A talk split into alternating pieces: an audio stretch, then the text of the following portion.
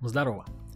Э, главное разочарование прошедшей недели – это, безусловно, мобилизация. Тут, наверное, не может быть другого мнения, потому что как размытые трактовки, никакой конкретики и десятки самых настоящих вбросов, которые по закону должны наказываться. Но наказывают у нас за другие вещи, к сожалению. И хочется надеяться, что разум все-таки у нас возьмет вверх, и мы все сможем наконец перевернуть эту страницу нашей жизни. Забыть ее как страшный сон и жить дальше, занимаясь своим любимым делом. Всем нам терпения, удачи и трезвого рассудка. Это, безусловно, адресовано всему мужскому населению нашей страны. Держитесь, пацаны. Ну, из позитивных новостей стоит выделить прорыв подкаста, в рубрике, или, наверное, правильнее сказать, категории новости шоу-бизнеса на пятое место в Apple подкастах. Да, мы теперь там красуемся на пятом месте, но это все скоротечно, на следующей неделе, скорее всего, упадем. И, как посмотрел, там вполне можно реально залететь в топ-3 точно, потому что там что-то один английский подкаст, э, один питерский и еще четко, еще четко, да, было, четко. Что четко было, что несу как херню. Но все, конечно, благодаря тем, кто слушал и, самое главное, рекламировал подкаст. А такие люди были. Правда, они, наверное, не особо понимают, как устроен черный пиар, которым меня, собственно, и наградили. Но вот не задача. У меня прибавились подписчики и трафик на площадках, что, безусловно, просто отлично. Просто спасибо вам, пацаны. Будет забавно, если повторится история Хесуса и Куплинова, когда аудитория одного просто плавно перетекла к другому. Ну, там вообще они вроде были друзья, по-моему, не знаю точно, но, в общем, не суть. Вы можете, конечно, спросить, а что случилось собственно? Почему? Почему так вообще повернулась ситуация? А вот давайте-ка расскажу. Так что слушай ты, Рома. Вроде тебя так зовут, если не ошибаюсь. Свой подкаст я запустил в мае этого года, выпустил несколько эпизодов и сделал паузу, так как работа отнимала все мое время. Э, когда я его придумал, я ориентировался на Артемия Лебедева и Стаса и как просто. Просто хотел сделать продукт, в котором был бы больше тем, которые интересны лично мне. Изначально название писалось на английском, но знающие люди мне посоветовали его переименовать, так как он рассчитан на русскоязычную аудиторию, а не на западную. Потому я его и переименовал на русский, о чем, собственно, и писал в своем телеграме. Э, по раздельному написанию Google мне выдал пустое место, и мне, собственно, даже в голову не пришло гуглить написание слитно. Да и зачем? Следовательно, о вашем подкасте я тупо не знал. И тут происходит следующее. Ты приходишь ко мне в телегу, Ром, кидаешь ссылку на слитное написание и уходишь. Кстати, в телеге нельзя забанить человека, если он не состоит в группе, а тебя там не было.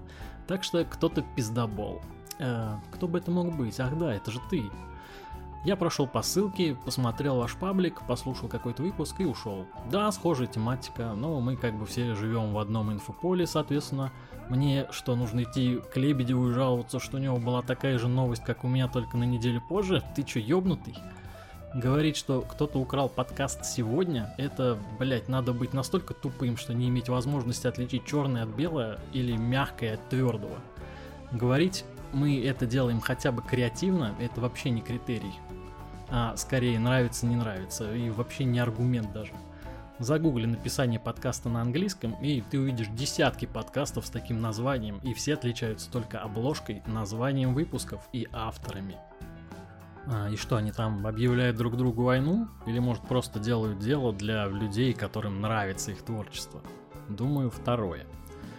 Теперь для справки. Законом вообще не возбраняется даже компании с одинаковыми названиями регистрировать, а там, знаешь ли, можно понести ущерб не только моральный.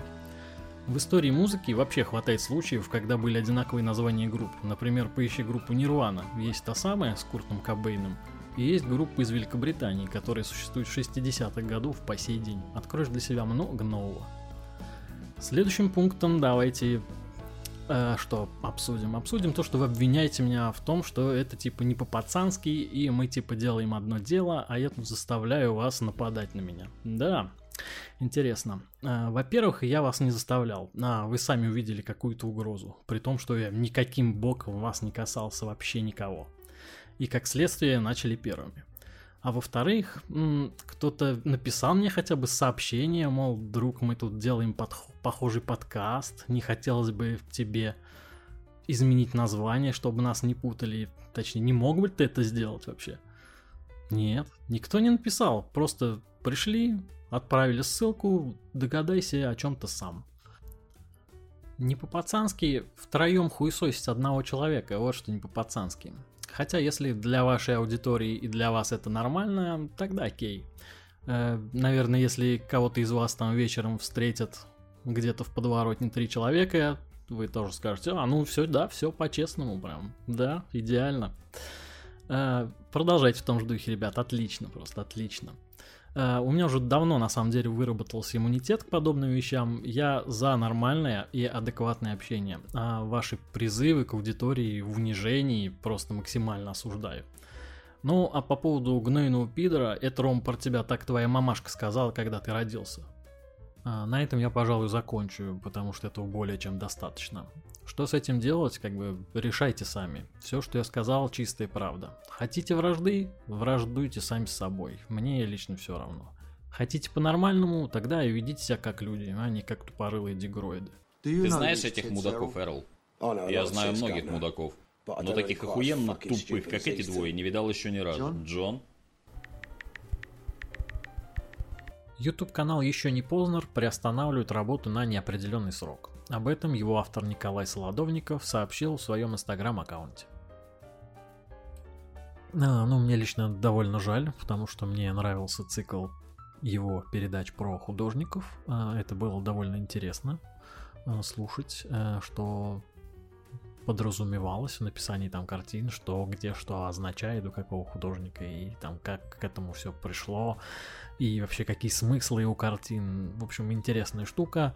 Но были как бы и хорошие гости в лице там того же Гришковца, довольно такие душевные интервью, и теперь, видимо, этого не будет, потому что передача ушла в отпуск на неопределенный срок. А, как известно, неопределенный срок может означать даже то, что и все закончится навсегда. Яндекс показал новую главную страницу без новостей и дзена. А, тут совсем вообще непонятная херь, потому что это то, что новая страница, которую показал Яндекс, это на самом деле старая страница я.ру, которая была вообще в принципе изначально. А ее дизайнер, к слову, Артемий Лебедев, который неоднократно уже об этом разговаривал, говорил, как она появилась, как он там связывался Э, с руководством Яндекс, как они это все обсуждали, так что это ни хера не новость. МТС запускает сервис цифровых книг «Строки». Сервис сделает ставку на оригинальный контент и на эксклюзивы других издательств. В списке партнеров сервиса есть, например, издательская группа Exmo AST. На строках будет доступен практически весь каталог издательства Exmo. Часть изданий исключительно на этой платформе. В строках надеются, что за два ближайших года платформа займет 30% рынка цифровых книг. Неназванные эксперты, которых опросили ведомости, считают, что у сервиса есть шансы потеснить Litres. Сегодня его доля на рынке составляет 66%. Ну что сказать, новость определенно хорошая. А, меня только пугает, наверное, ну как даже не пугает, а просто настораживает то, что у них стоимость подписки будет в принципе такой же, как и на всех других книжных маркетплейсах. А, это именно в районе что-то 600 рублей будет стоить месяц. В то время как у того же Литреса есть такой сервис, как абонемент. Ты покупаешь абонемент, он, по-моему, в два раза дешевле, но по этому абонементу тебе, конечно, дают такой иллюзорный выбор книг, где две совсем говно э, и одна такая не особо говно. Так что, когда появится этот новый сервис строки, посмотрим, что он нам может предложить. Суд взыскал с Гарика Сукачева более 514 тысяч рублей за долги. Охренеть, конечно, 514 тысяч рублей за долги, это же сколько лет он не платил, он, наверное, вообще лет 20 не платил там за коммуналку, получается, надо посчитать ради интереса. Ну да, получается, что если в среднем его коммуналка составляет в районе 3,5 тысяч рублей, не знаю, так чисто среднюю взял, а, то получается, что не платил за квартиру он больше 10 лет. А, в обновленной новости указано, что такая задолженность образовалась у исполнителя за 3 года. То есть получается, что в среднем в месяц Гарик Сукачев платит 14 200 рублей. Дел табак. Оксимирон выпустил новый трек «Табак» под псевдонимом «Переучет». Оксимирона не завезли, завезли переучет. Приходите позже, у нас переучет. На комментариях в ТикТок появится кнопка дизлайка. Я думаю, давно пора, но, к сожалению, у нас как не было контента, такового и нету. Все новости, которые были посвящены тому, что TikTok сделает типа локальную штуку, чтобы типа только русские могли выкладывать и русские могли видеть, э, к сожалению, не сбываются. TikTok как ничего не делал, так и не делает до сих пор. Ну, ну, как бы и похеру. Но то, что в комментариях появится кнопка дизлайка, это хорошо. Это прямо хоть какая-то реакция на тупорылый контент. Комик Александр Долгополов осознал себя не бинарной персоной. Теперь он идентифицирует себя как она, они, он. А, у Юрки Дудя вышло недавно интервью как раз с одной такой небинарной персоной, журналисткой из Америки, которая там живет довольно давно, и они беседовали там о современных проблемах Америки, и в том числе, почему она считает себя небинарной персоной, как это вообще, и что это такое, с чем едят. Забавно, конечно, если там в детстве ты смотрел на все вот такие новости там с открытым ртом и говорил там, да ладно, нет, да вообще не может быть то сейчас как-то, э, похуй. Блогер Евгений Калинкин совершил каминг-аут как гомосексуал. Похуй, даже двери открыты. Том Харди принял участие в открытом британском чемпионате по бразильскому джиу-джитсу, который прошел в городе Милтон Кинс. Актер не проиграл ни одного боя, а в итоге занял первое место, получив золотую медаль и сертификат на настоящее имя Эдвард Харди. Милтон Кинс интересный город. Это такой город, который не существовал там сколько-то лет, а его прям специально построили. Ну, был там пустырь какой-то, и люди такие, ёпта, как, давайте что-нибудь там сделаем, что ли, построим, там, не знаю, стадион какой-то. А кто-то сказал, не, давайте бахнем там город. И, в общем, они сели там, люди все эти, рассчитали, расчертили, все, что где кто будет где какое здание, что где будет стоять, э, как там будут проходить различные пути. Э, взяли и построили город. Там есть торговый центр, футбольный клуб, что-то еще. И, и, в общем, интересно, такой городочек, который запланированный. А площадь у него всего 88 квадратных километров. И вот в этом самом городочке Том Харди вышел и разъебал чемпионат по джиу-джитсу ну, что сказать, красавчик, и актер хороший, и спортсмен, видимо, отличный. У нас есть только Александр Невский, наверное, который великолепный спортсмен и потрясающий актер, просто божественный. Тимати раскритиковал Пугачеву за просьбу признать ее инагентом. Думаю, что поливать помоями свою любимую страну и хихикать над ее политрешениями и вектором вместе с кучкой иммигрантов в небольших европейских залах – это настоящее достоинство и патриотизм. Мне, конечно, кажется, что Тимати, в принципе, не понимает значение слова «семья» и что должна делать жена, когда твоего мужа там, не знаю, славят куда-то в ссылку, ну, как типа жены декабристов, получается, и Пугачева просто показала то, что она как бы жена своего мужа, что она любит его, и поэтому сказала, что типа признайте меня тогда, потому что я хочу быть с ним. Ну вот и все. А Тимати просто решил вставить свои никому не нужные 10 копеек. Потрясающий заголовок выдает сайт союз.ру. Раскрыт сюжет фильма «Стук в хижине» М. Найта Шьямалана. Вы можете, наверное, подумать, что какие-то сюжетные ходы сейчас расскажут и расскажут вообще, в принципе, весь сам фильм. Но там новость заключается в том, что зрители предположили, что это вообще фильм по книге «Стук в хижине» а, некого Пола Тремблея. И сам автор недавно это подтвердил. Типа, да, это так, что это по моей книге и снимается данный фильм. Вот и вся новость. Сама книга в жанре ужасов, по-моему, на русский язык она не переводилась, но какой-то роман Тремблея э, есть на русском языке, что-то там про призраков. Э, в общем, отзывы по книге хорошие, так что дождемся киношечку и посмотрим. Из App Store пропало приложение Tugis. Ну, тут все просто, тут, собственно, такая же история, как и с TNT Premier, только если там большая часть принадлежит, да даже не большая, а просто, просто принадлежит Газпрому, то тут большая часть как раз уже принадлежит Сберу с 2020 года. А, как мы знаем, Сбер тоже под санкциями, поэтому приложение удалили. В ЮАР разыскиваемый преступник пришел устраиваться на работу в полицию и попался. Просто потрясающая новость. Наверное, самый, один из самых тупых вообще преступников, которые только попадались мне на глаза. Э, в новости рассказывают, что 40-летний Томас Кобо, 7 лет находящийся в розыске за кражу, пришел устраиваться на работу в полицию и был арестован.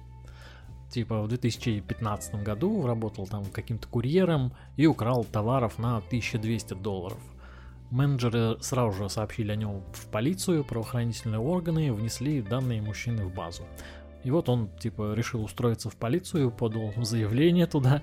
А, ему вообще никак не ответили. Он решил такой, блять, пойду схожу, узнаю, что они там мне не отвечают-то. Ну, собственно, там он и остался уже навсегда, наверное. Ну, или сколько там лет ему дали.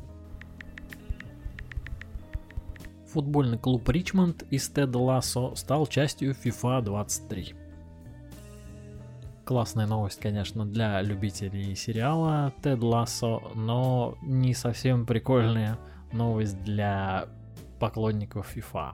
Э, Все дело в том, что клуб Ричмонд, он такой себе клуб, в принципе, э, и играет э, в высшей лиге, но все время балансирует на грани вылета ну, по крайней мере, по сериалу. Значит, соответственно, у него там как бы есть там крутые игроки, которые там когда-то играли там в Лиге Чемпионов, но, соответственно, они вряд ли будут тянуть команду вверх, и все зависит от вашего мастерства. Но больше всего, конечно, тут будет э, фановая часть, типа не на результат, а просто по фану поиграться за клуб, который в сериале.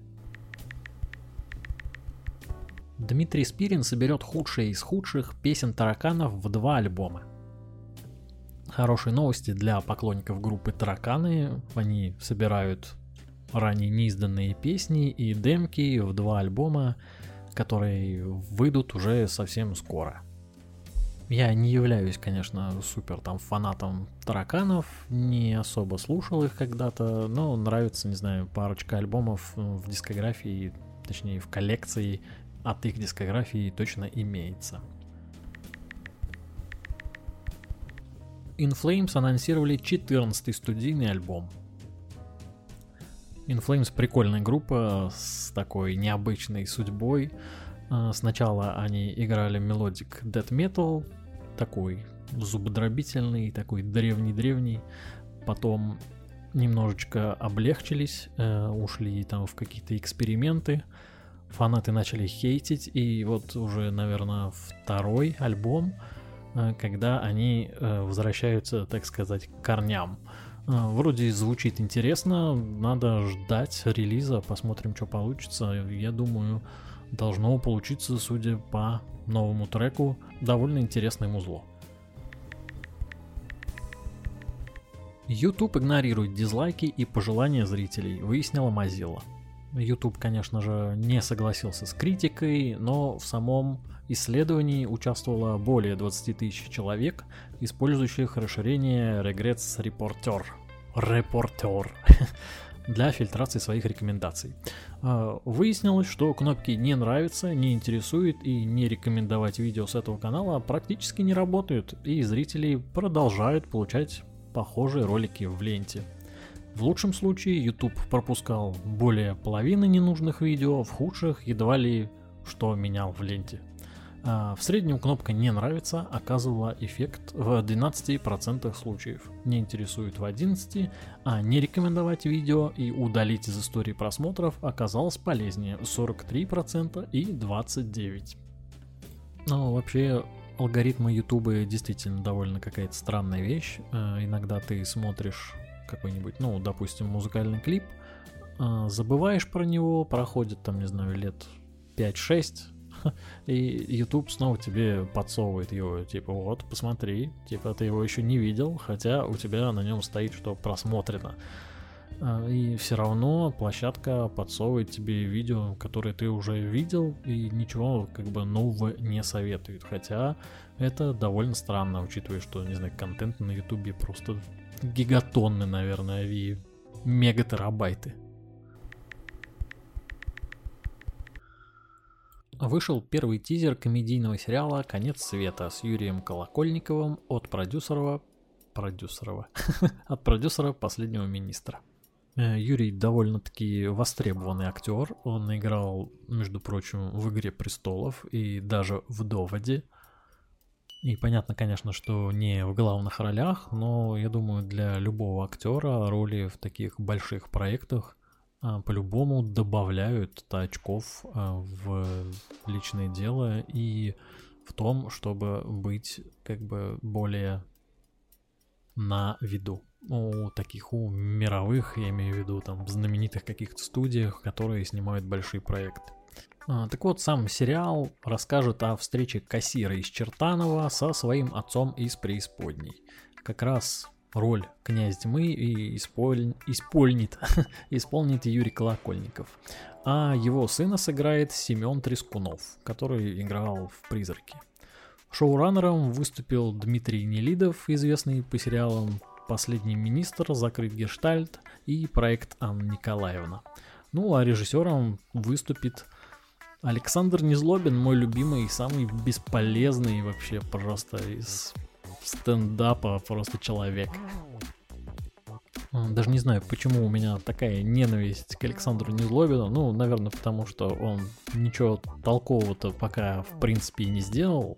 А, все его выступления в Comedy Club были на тот момент, наверное, нормальными, но как-то недавно я решил пересмотреть что-нибудь старенькое, он мне там попался, и прям хренотень какая-то. Конечно, и я уже вырос из этого юмора такого его туповатого.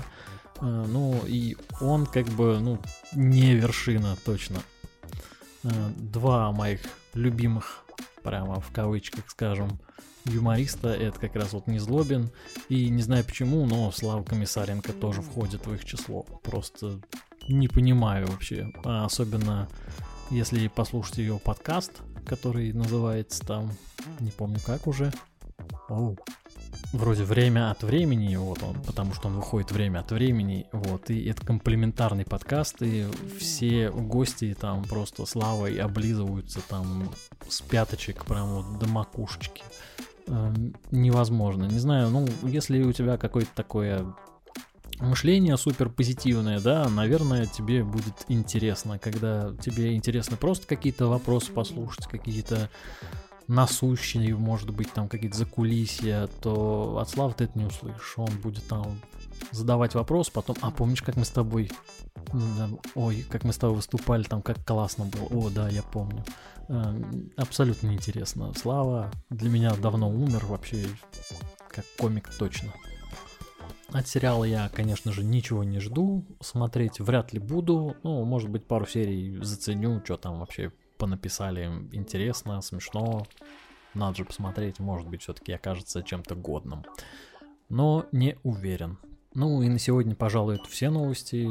На этой неделе вообще что-то какой-то дефицит новостей развлекательных. В основном все говорили про мобилизацию, все пишут, все обсуждают и ждут, что там еще придумает и выдаст наше правительство. Так что на сегодня это все. Если вам понравилось, поддержите сердечком, подпиской. А, и не забывайте, что у подкаста есть группа в Телеграме а, и ВКонтакте. Приходите туда. Всем рад, всех обнял. Всем пока-пока.